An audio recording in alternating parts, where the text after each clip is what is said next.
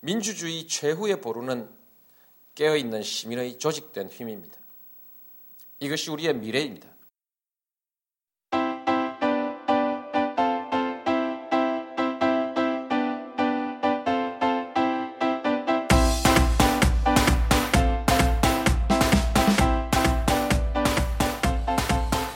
시민이 친노입니다. 나는 친노다. 18회 제 3부 시작하겠습니다. 와. 3부 시작하기 전에 어저께인가요? 우리 하소장님 강연을 하셨다라고 했는데 성황리에 잘 끝났다면서요. 네, 그렇습니다. 그거를 지금 여기서 강연을 다시 하실 수는 없고 네. 딱 1분에 걸쳐 가지고 그 강연의 주제를 알겠습니다. 축약해 주- 주실 수 없나요? 아, 얼마든지 가능하죠. 네네네. 오. 제가 뭐 이런 걸로 밥 먹고 사는데 음. 마이너스 금리 시대를 사는 법이라는 네. 주제의 강연이었죠. 제목은 그건데요. 네. 아 결론은 마이너스 금리 시대를 어떻게 살아야 할지 사실 잘 모르겠다가 결론은 결론이에요.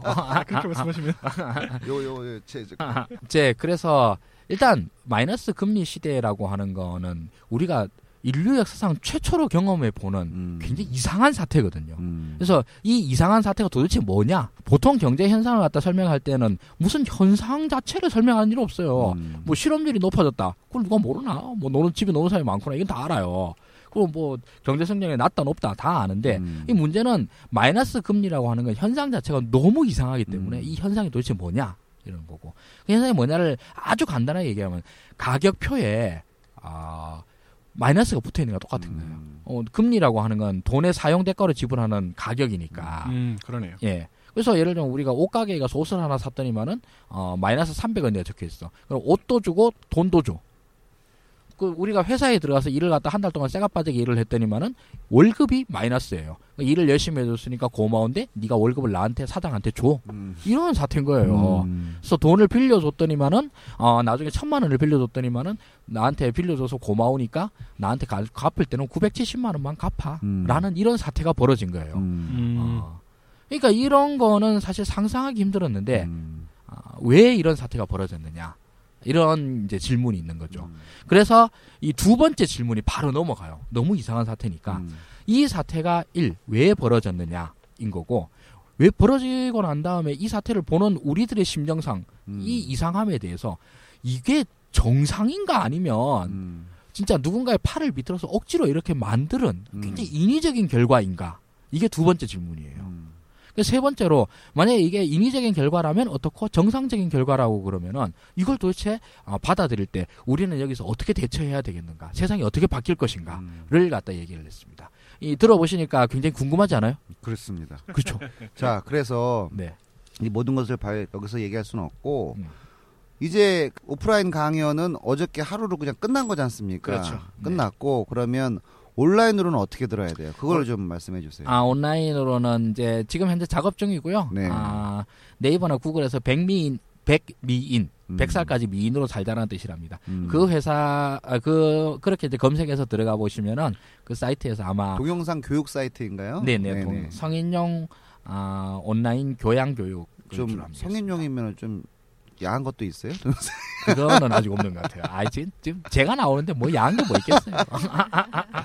자 그러면 그 언제부터 업로드가 됩니까? 아마 뭐 길어야 한 일주일 뭐한 아. 삼 3, 4일 정도면 아, 이 방송 나올 때쯤 되면 아마 나올 것 같습니다. 음, 그러면 우리 청취자분들 우리 하수양님의 마이너스 금리 시대를 사는 법이라는 명 강의를 듣고 싶으신 분은 네이버나 다음에서 백미인 치시고 사이트 들어가셔가지고 들으시면 되겠습니다. 그 유료 사이트죠? 네네. 예. 그래서 아까 저기 제가 말씀드린 질문이 궁금하시면 네. 아마 한 돈 만 원 할 거예요. 음. 궁금하면 만 원. 음. 그게 이제 한 달에 뭐 월정액으로 해가지고 하- 뭐 듣는 건가요? 아니, 아니면 아니면 편당? 편당. 예. 예. 알겠습니다. 그렇게 정리하시고요. 우리 하소양님 비전 2030. 네. 예. 2부 하도록 하겠습니다. 참고로 저번 주 비전 2030 일부를 듣고 아우 저는 아주 극찬을 많이 제가 들었어요. 제가 우리 하소양님 그 너무 좋았다. 음. 저번 주 어떤 뭐 우리 친구들 모임 있어가지고 갔는데 어. 너무 좋았다라는 걸 제가 다 뿌듯하더라고요. 저도 다시 들어보니까 아 늘 가슴이 두근두근하고 음. 울렁울렁하는 그런 그러니까. 느낌이었습니다. 2부 시작하시죠? 네. 아, 비전 2030에 지난번에는 이걸 왜 하게 되었느냐 이런 얘기들을 중심으로 해가지고 했고 이번 주에는 어, 좀 구체적인 수치라든가 뭐 이런 얘기들을 하자 이랬는데 역시 사실은 주제는 뭐 여기서 뭐뭐 어디에 뭐 예산 얼마 쓰고 뭐 어쩌고 저쩌고 이런 얘기는 방송에서 하기도 그렇고 뭐 주로 차 타고 들어가면서 팟캐스트 핸드폰으로 들으실 텐데 아, 복잡한 얘기는 다 생략하고 큰 질문부터 이제 몇 가지를 던지면서 그걸 풀어가 보도록 하겠습니다. 네. 아, 먼저 그 세상의 정부를 바라보는 시각은 두 가지가 있습니다. 큰 정부가 좋냐, 작은 정부가 좋냐가 음. 있죠. 그 큰 정부의 장점과 단점이 나뉘죠. 큰 정부의 장점이라고 그러면 국가의 역할이 커지고 있으니까 뭐 예를 들면 공공 서비스 같은 걸 갖다가 더 잘 누릴 수 있다. 네. 뭐 이런 것들이 있을 수 있고 단점이라 그러면 국가가 너무 커지고 나면은 민간의 역할이 줄어들고 어, 국가의 간섭이 심해지고 오히려 그래서 어, 사회의 활력이 떨어진다 뭐 이런 식의 장단점이 나뉩니다. 그렇습니다. 작은 정부로는 그 정반대가 되겠죠. 네. 자 그래서 큰 정부주의자도 있고 작은 정부주의자도 있고 그 사이에서 이런저런 논쟁들이 오고 갑니다. 네. 아, 뭐 둘 다 저는 맞는 뭐 다 수용 가능한 의견이라 생각하고 저는 뭐 큰 정부주의자 쪽에 가깝긴 합니다. 음. 그런데 여기서는 이제 뭐 논란은 있을 수 있, 습니다 반대로 너무 큰 정부와 너무 작은 정부는 음. 누구도 다 어, 그건 좀 그렇지 라고 얘기를 합니다. 왜냐하면 앞에 저기 수사가 붙어 있죠. 수식어가 너무라는 말이 있으니까. 그렇습니다. 당연히 안 좋다는 말이니까 안 좋은 건 안 좋다고 다 얘기를 하죠. 예, 예. 이거는 문제인 거예요. 자, 그럼 이제 큰 정부 또는 작은 정부는 나름대로의 장단점을 갖고 있고 너무 큰 정부와 너무 작은 정부는 단점만 있습니다. 그러면 여기서 물어보죠. 대한민국은 너무 큰 정부일까요? 너무 작은 정부일까요? 큰 정부일까요? 작은 정부일까요? 대한민국은 네, 대한민국 정부는. 대한민국 정부는 큰 정부 아닙니까? 저는 그렇게 그런 생각- 그런 네. 느낌이 있는데요. 인프님은 비교할 대상이 없을 것 같은데요. 아, 객관적으로. 객관적으로. 예, 예. 저기 저는 작은 정부라고 생각합니다. 작은 정부라. 아, 이게 정답은 아, 최종적인 정답은 그니맘님이고 아, 아, 이걸 좀 더 저기 좀 잘라서 생각을 해보죠. 우리나라는 국방이라고 하는 측면에서 봤을 때는 큰 정부가 작은 정부가 뻔히 큰 정부입니다. 음. 그렇죠. 아, 다른 나라들에 비해서 그 국방 예산을 많이 쓰니까. 네. 그다음에 복지라고 하는 측면에서 어떨까요? 작은 정부죠. 음. 이런 것들이 여러 가지가 있습니다. 그렇죠. 행정이라고 어. 하는 측면에서 큰 정부가 작은 정부가 이것도 이런저런 지표가 있지만 우리나라는 작은 정부입니다. 음. 뭐 치안 의외로 작은 정부예요. 이런 것들이 있다는 거예요.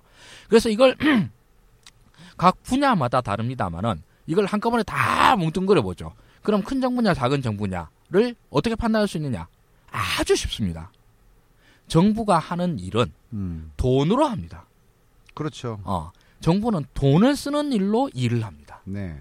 그러면 돈을 얼마나 쓰느냐를 보면 우리나라 정부가 큰 정부냐 작은 정부냐를 갖다가 아주 쉽게 판단할 수 있습니다. 네. 그리고 그거에 대한 보조 지표로 우리나라의 공무원이 얼마나 많으냐 적으냐 로 음. 판단할 수 있습니다. 그죠? 음. 흔히 뭐 그걸 많이 얘기를 그런가 예. 예, 예. 그래서 제일 중요한 건 우리나라의 조세 규모가 GDP 대비 얼마나 되고 그게 아, 다른 나라와 비교해봐서 크냐 작으냐를 음. 얘기할 수 있습니다. 네. 그래서 전반적으로 봤을 때 이런 지표들을 얘기를 할 때 이제 주로 많이 쓰는 게 조세 부담률과 국민 부담률이라고 하는 아, 게 있습니다.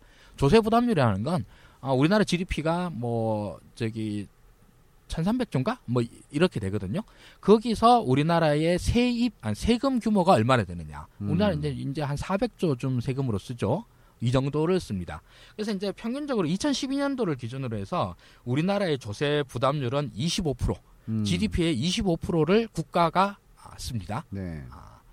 그리고 이제 국민 부담률이라는 건 우리가 이제 세금만 내는 게 아니라 각종 부담금도 내거든요. 제일 대표적인 예가 아, 의료보험이죠. 의료보험 그렇죠. 더하기 국민연금입니다. 네네. 그렇죠. 요런 각종 기금들까지 포함을 하면은 우리나라가 죄송합니다. 우리나라가 조세 부담률은 18.7%였고 음. 국민 부담률은 25%쯤 됩니다. 음. 이제 이게 어뭐 이거는 우리나라 이제 고유한 상황이 이제 반영이 된 건데 OECD 평균으로 하면 조세 부담률은 25%, 국민 부담률은 34%. 그 우리나라는 조세 부담률 18%, 음 OECD는 25%. 국민 부담률은 우리나라 25%, OECD 평균은 33%. 음. 그래서 대략 한 7, 8% 정도 OECD 평균에 비해서 낮습니다. 네. 그러니까 어, 소위 선진국 국가들에 비해서는 어, 요 정도 수치만큼 우리나라의 정부가 작은 정부다라고 생각을 하시면 됩니다. 음. 좀 평균 이하로 좀 작은 정부죠. 네. 자, 근데 뭐 작은 정부로서의 장점도 있고 단점도 있어요. 어, 이거 자체로 해서 앞으로 나아갈 방향을 뭐 지금보다는 좀 더 작은 정부로 가는 게 더 좋겠다라고 음. 하는 의견도 있을 수 있고 좀 더 큰 정부로 가는 게 좋을 수도 있겠다라는 의견도 있어요. 그거 나름대로 다 의미를 가집니다. 제가 맨 처음에 말씀을 드렸을 때 그 분야별로 좀 다르다 그랬지 않습니까? 국방 같은 경우 우리나라 큰 정부거든요. 큰 분야인데 우리나라에서 아, 좀 아주 골 때리게 너무 작은 정부인 분야가 있습니다. 그게 공공복지인 거예요. 음, 음, 그렇죠. 그렇죠. 뭐 어. 누구나 인정할 수 있죠. 그건. 우리 공공복지 수준에서는 우리가 늘 어깨를 나란히 하고 있는 OECD 이제 형제 국가 비슷하게 느껴지는 우리 멕시코, 멕시코. 어, 이런 나라보다 훨씬 적어요. 음. 형제 어, 국가. 예. 거의 뭐, 뭐 나쁜 걸로 하면 항상 어깨를 걸고 다니는 음. 이런 나라보다 더 적어요. 압도적으로 낮아요. 우리나라가 세계 평균에 비해서 좀 작은 나라인데 공공복지라고 하는 측면에서는 아, 어떤 지표를 들이대더라도 너무 작은 정도예요. 그렇습니다. 예.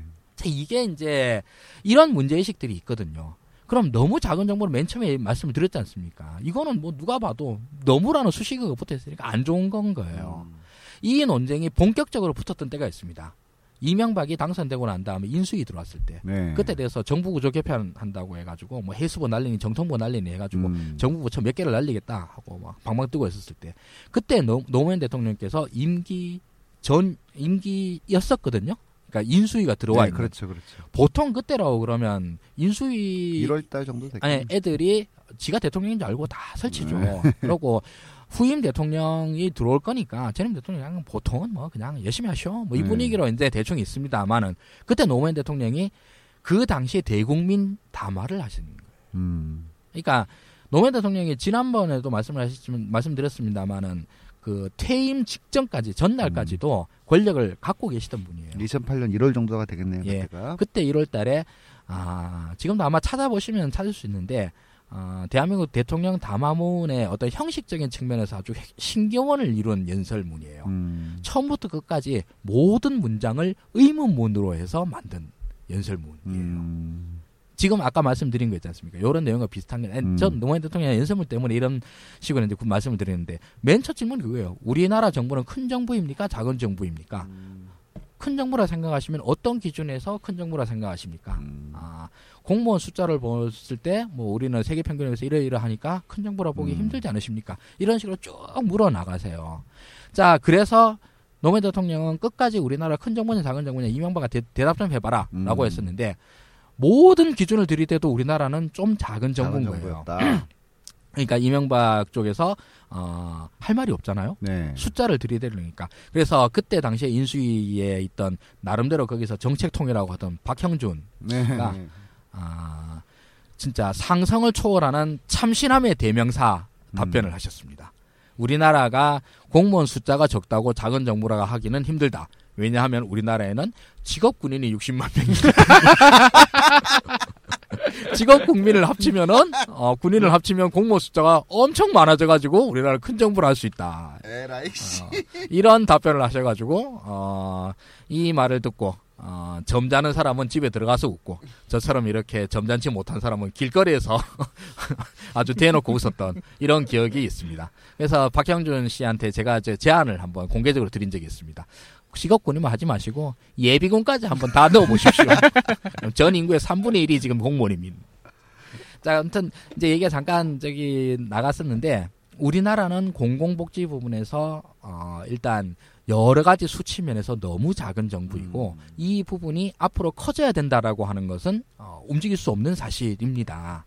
그러고 이게 이제 공공복지 분야가 지금 그때까지 이제 2000뭐 2006년도에 발표를 하신 게 너무 작은 정부였었어요. 근데 앞으로는 너무 커 아, 앞으로는 점점 커질 게 너무 뻔해요. 네. 당연히 그렇죠. 어, 저출산 고령화 이 문제 때문에 음. 이쪽에 대한 복지 수요가 늘어날 거고 네. 그러니까 점점 커지는 게 분명합니다. 그런데 이 점점 커지고 있는 이런 그 상황에 대해서 수동적, 피동적으로 그냥 질질 끌려가면 어떻게 되느냐? 질질 끌려가면은 그냥 한 해 벌어 한 해 떼오는 구조가 그렇죠. 계속 유지가 될 거죠. 그렇죠.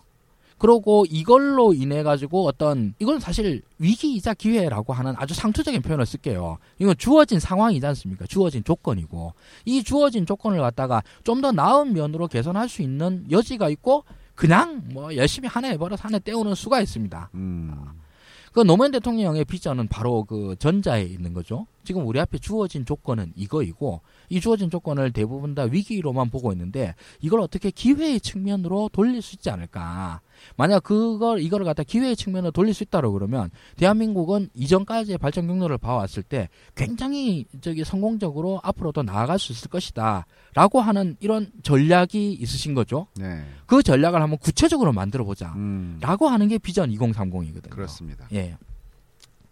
그 비전 2030을 왜 만들었느냐에 대한 여러 가지 이제 그 이야기들이 있습니다. 어, 지금 이제 현재 우리나라에서 어, 닥친 현안 과제들이 뭐냐? 아까 음. 말씀드렸다시피 뭐 그 저출산 고령화가 있고 뭐 그로 인해서 파생될 수 있는 여러 가지 경제 활력이 떨어질 거다. 음. 이런 여러 가지 말씀드렸었는데 그 말씀이 10년 지나고 난 다음에 어, 뭐가 틀린지 모르겠어요. 그냥 그야말로 노스트라다무스 음. 식으로 그대로 다 들어맞고 있습니다.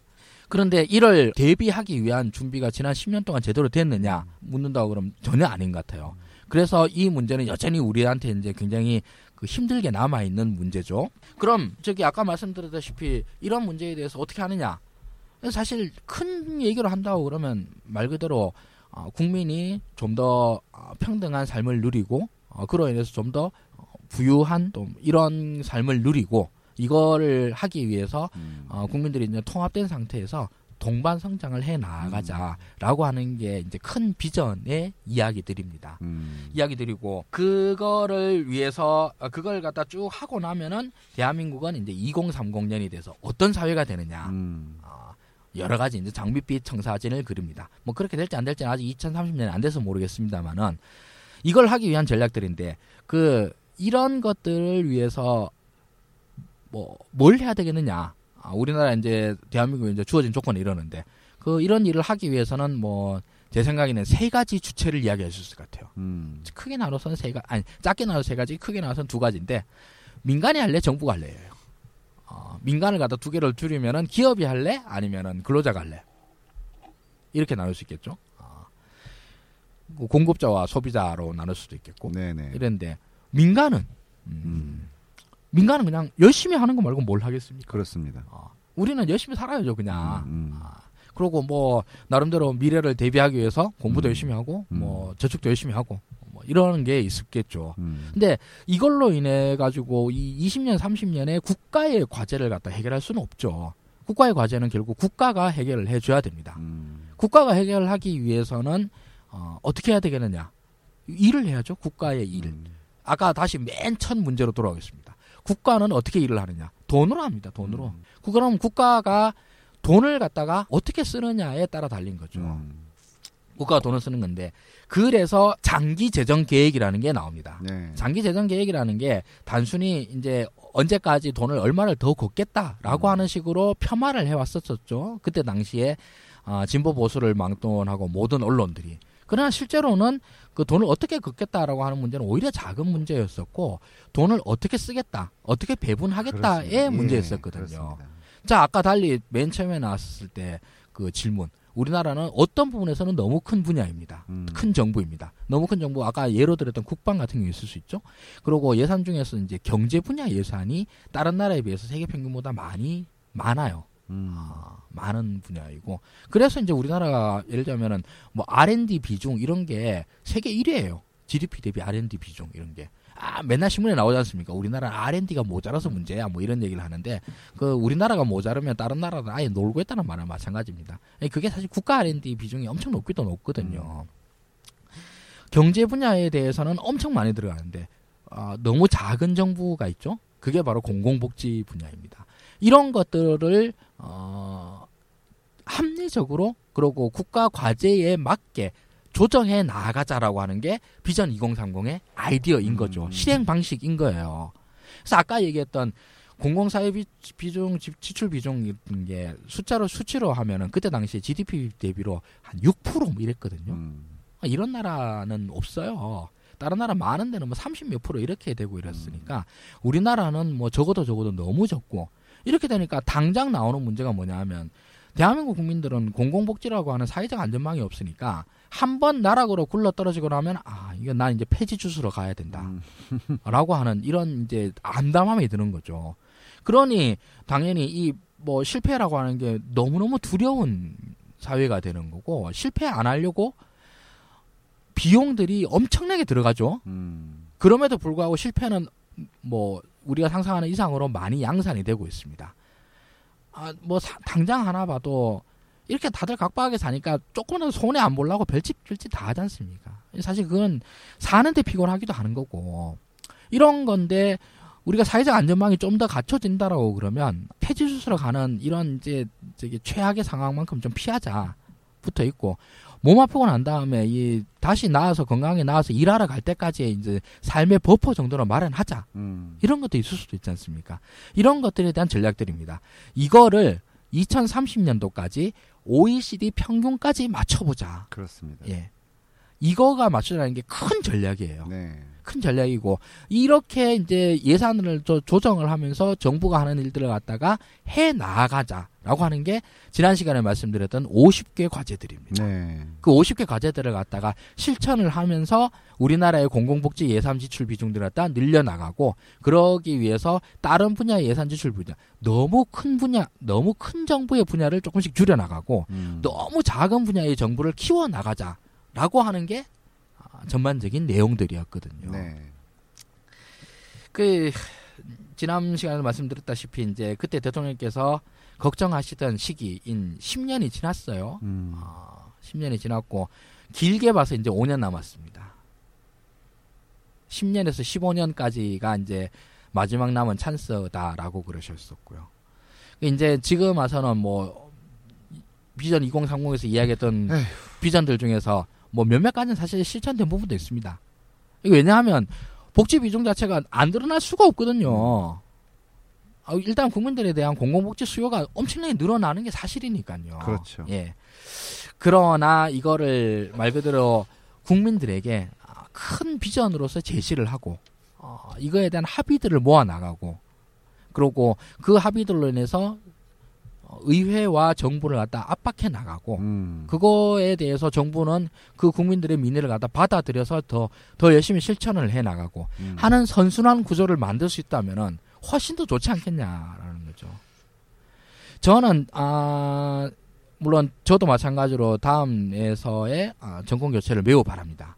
그 중에 하나가 비전 2030의 부활이 음. 가능할 거라고 생각을 해서입니다. 그거부터 해야 돼요. 뭐 시간이 없습니다. 예. 시간이 없어요. 그리고 이 비전 2040이 돼야겠죠. 그러면. 네, 2040이 돼야 되겠죠. 그 사실 지난 2007년 대선 때에 정동영 같은 인물에 대해서 참 실망을 많이 했었어요. 이게 참여 정부에 뭐 인기 없다라고 해서 그렇게 저기 음. 표몇 표 더 얻으려고 그렇게 막 폄하하고 지는 꼭 뭐 아닌 것처럼 그렇게 얘기하고 했던 거 이거 자체가 아니 똑같이 저기 노무현 정부에 뭐 그걸 갖다가 반성하겠다 음. 뭐 비판한다 이런 얘기를 하면은 누가 더 잘 비판하고 누가 더 음. 잘 반성하겠습니까? 내가 보기엔 이명박이 더 잘 비판하고 더 잘 반성할 것 같은데 음. 왜 그런 쓸데없는 어, 경쟁에 뛰어들어가 가지고 그런 짓을 했는지 모르겠어요. 어, 더 잘 비판할 것 같으면 이명박이 더 잘 비판할 것 같은데 음. 그렇게 해서 2007년에 날려 먹었죠. 2012년도에는 우리가 참 박근혜의 이더 이제 날아갔습니다만은 다음 대선을 우리가 승리한다고 그러면 우리의 과제는 또 역시 마찬가지로 이 연장선상에 있다라고 확신하고 있습니다. 저는. 음. 예, 요까지 이제 제 말씀입니다. 자, 비전 2030 끝. 뭐 다음 주할 네. 얘기 있으면 하는데 여기까지가 이제 대충 네. 오늘의 이야기였습니다. 그 비전 2030 관련해 가지고 제가 몇 가지 말씀을 좀 드려볼게요. 뭐 사실은 총론적인 부분은 저번 주에 우리 하수장님께서 잘 말씀하셨고 우리가 어떻게 대비해야 되고 그리고 향후 내년에 지- 저 정권이 바뀌면 가장 우선시해 가지고 다시 들여다볼 항목이 이 비전 2030이고 이런 거죠. 그러니까 그들이 얘기했던 잃어버린 10년이라는 게 어떤 건지 비전 2030의 데이터를 보면 정확하거든요. 이제 일단 이거부터 좀 볼게요. 비전 2030의 데이터는 2005년도를 기준으로 해가지고 작성을 했습니다. 국가 경쟁력을 한번 볼게요. 이 항목은 뭐 재미없을 수도 있는데 한번 들어보시라고. 2005년도에 저희 우리나라 IMD IMD 기준으로 말씀을 드립니다. 2005년도에 우리나라 국가 경쟁력은 29위였습니다. 29위였는데 비전 2030의 목표는 2010년도 22, 2020년도 15위, 그리고 비전 2030의 도달해인 2030년에는 10위. 그러니까 OECD 중간 정도의 수치라고 말씀을 하셨는데 우리 하 소장님께서 국가 경쟁력만큼은 세계 10위로 간다라는 비전이 있었습니다. 현실적으로 어떻게 됐는가? 이명박 정권 시절인 2010년도에 23위, 2015년 현 작년이죠. 작년에 25위입니다. 그러니까 05년도 비전 2030이 만들어진 데이터고 지금 국가 경쟁력은 별 차이가 없다. 이렇게 좀 말씀을 드리고 싶고요. 삶의 질 이것도 IMD 기준입니다. 삶의 질도 2005년도 기준 시점에서는 41위. 그리고 비전 2030의 내용 중에 내용으로는 2010년도 32, 2020년도 22, 그리고 2030년도에 11을 목표로 하고 있었는데 현실은 이명박 정권 때인 2010년도에 42위, 그리고 작년 기준으로는 42. 05년도에 비교해가지고 전혀 지금 순위가 올라간 게 없죠. 예, 42위, 42. 05년도에는 41위. 삶의 질의 문제입니다. 그러니까 10년 동안 저는 이것이 바로 잃어버린 10년이 아닌가라는 생각을 한다는 거죠. 청렴도 지수 한번 볼까요? 청렴도 지수는 기준 시점에 42, 그 다음에 최종적으로 이 비전 2030 해인 2030년에는 5위까지 목표로 하고 있었습니다. 청렴도 지수. 네, 현실로 볼게요. 2010년도에는 39위. 2015년은 37위. 예, 2005년 그대로 별 차이가 없죠. 고용률 한번 볼게요. 기준 시점 2005년도에 63.7% 고용률. 그리고 최종적으로 비전 2030이 도달할 때는 72%까지 올라가는 데이터 수치가 나왔는데요.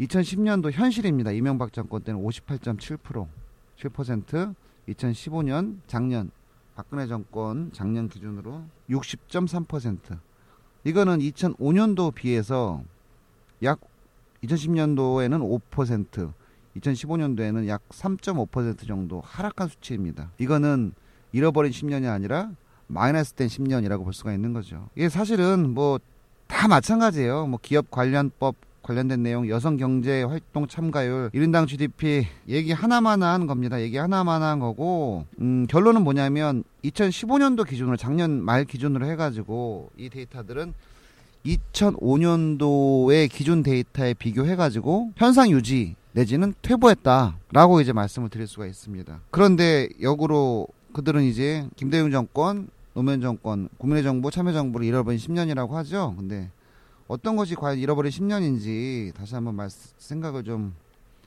하실 필요가 있겠다. 좀 이런 판단이고요. 비전 2030 관련해 가지고 우리 인프님 제가 그 내용에 대해서 잘 아는 건 아니지만 그 당시에도 그 좀 관심을 가졌던 기억은 납니다. 그래서 음. 아, 국가가 이제 드디어 좀 체계적으로 음. 장기 미래를 보면서 그렇게 발전해 나가겠구나 하는 희망을 좀 어슴푸레하게 좀 느꼈었거든요. 근데 뭐 다 아시다시피 이명박이 당선되고 나서는 뭐 노무현 했던 건 다 뭐 흩어버리거나 아니면은 예, 음. 아니면 지가 쓸 거면 일부- 일부 음. 발췌해가지고 써먹거나 뭐 그렇게 해버렸지 않습니까? 참 아쉬움이 많이 듭니다. 그 사실 뭐 이름을 다 바꾸고 하더라도 그대로 뭐 음. 노무현 흔적을 지우더라도 그 결과물 자체는 그대로 추진을 했으면 좋았을 텐데 그랬더라면은 이은, 이은박도 뭐 한 가지쯤은 칭찬할 일이 생기지 않았겠습니까? 아, 그런 부분에서 참 아휴 뭐 그런 어디 시- 시정 잡배 같은 놈이 대통령이 돼가지고 씨. 자, 그리고 요거 한두 가지는 더 말씀을 드려야 될 것 같은데요. 그 우리 이명박 정권 시절부터 해가지고 지금까지 뭐 비즈니스 뭐 무슨 business friendly라고 그랬나요? 네. 네. 예. 이렇게 가지고 규제를 또 이- 우리 박근혜 정- 대통령께서는 규제를 또 혁파해야 되고 뭐, 뭐 이런 말씀 많이 하셨잖아요. 예.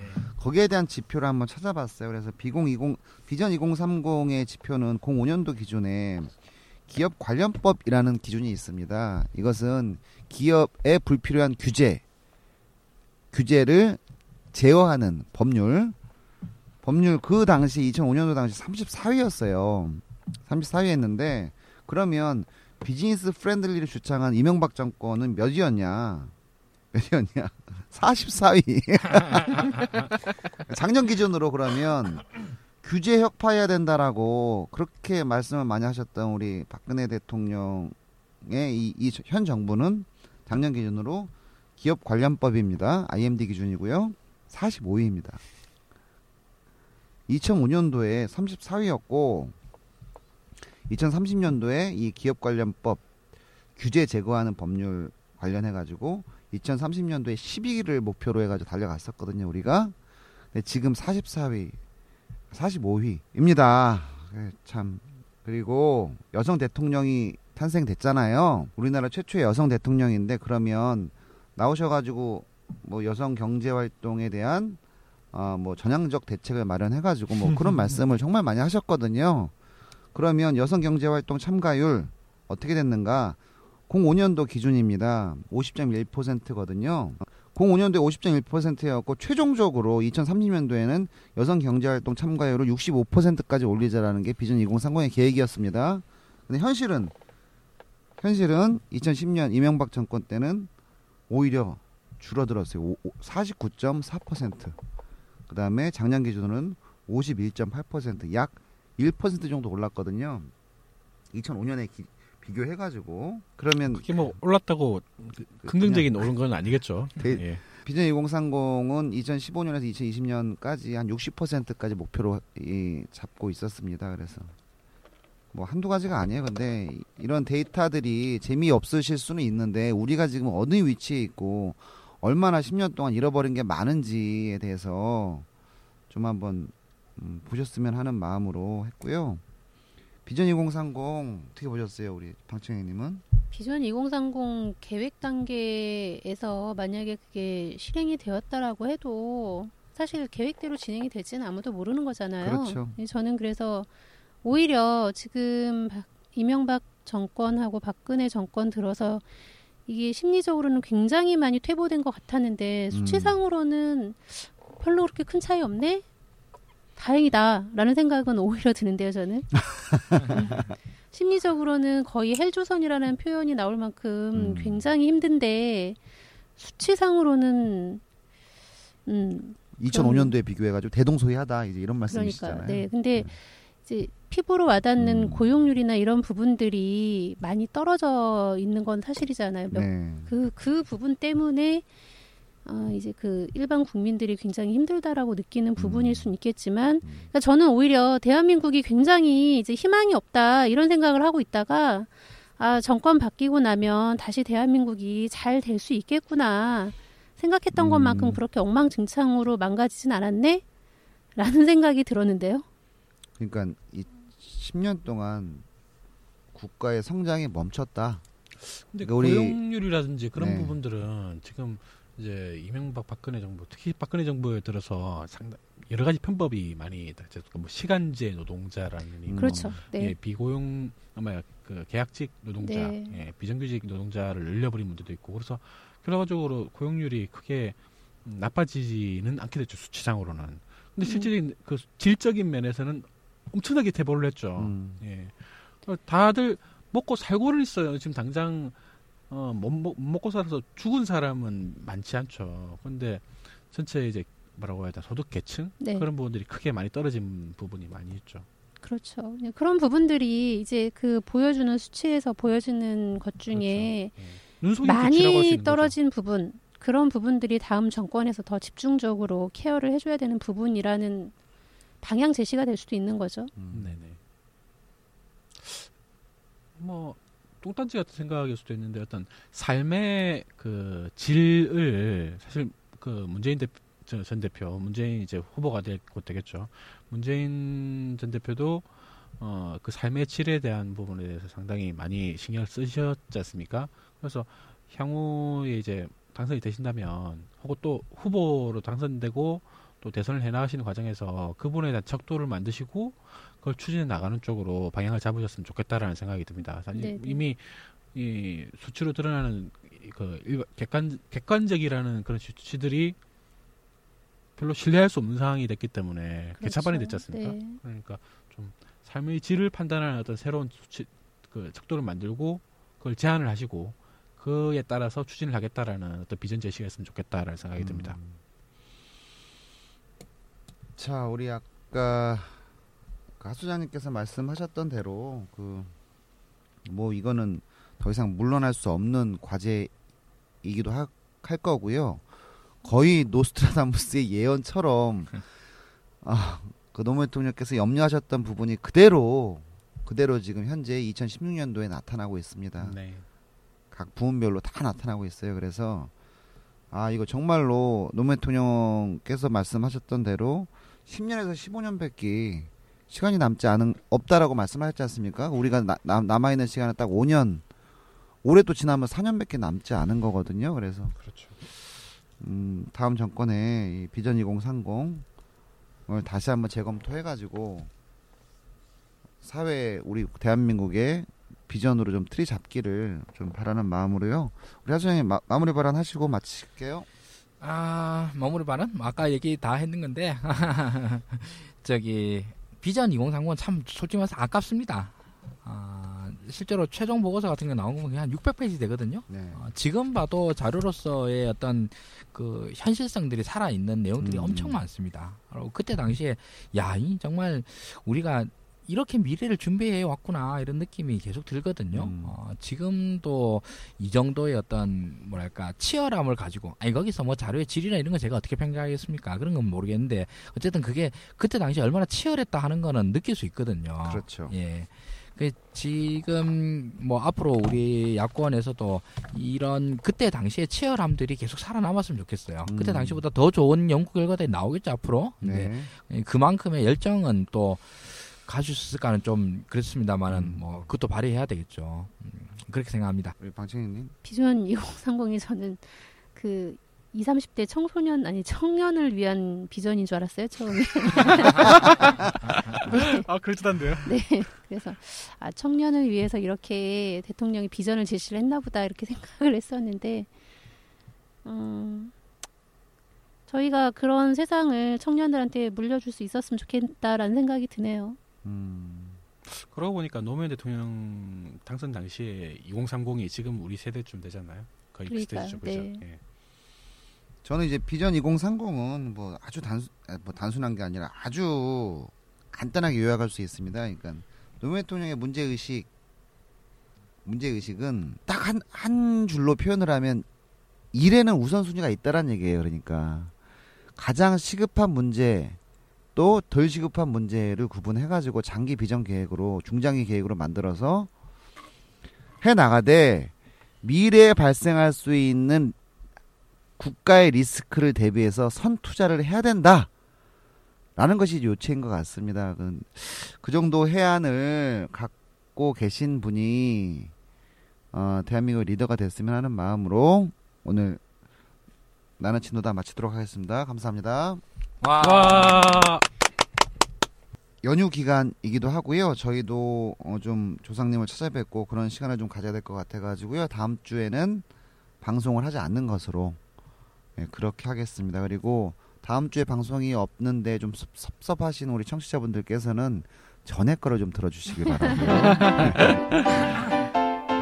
우리 역작들이 많습니다. 네, 그렇게 하도록 하겠습니다. 그러면 또 다음 주에 뵙는 것으로 하겠습니다. 감사합니다.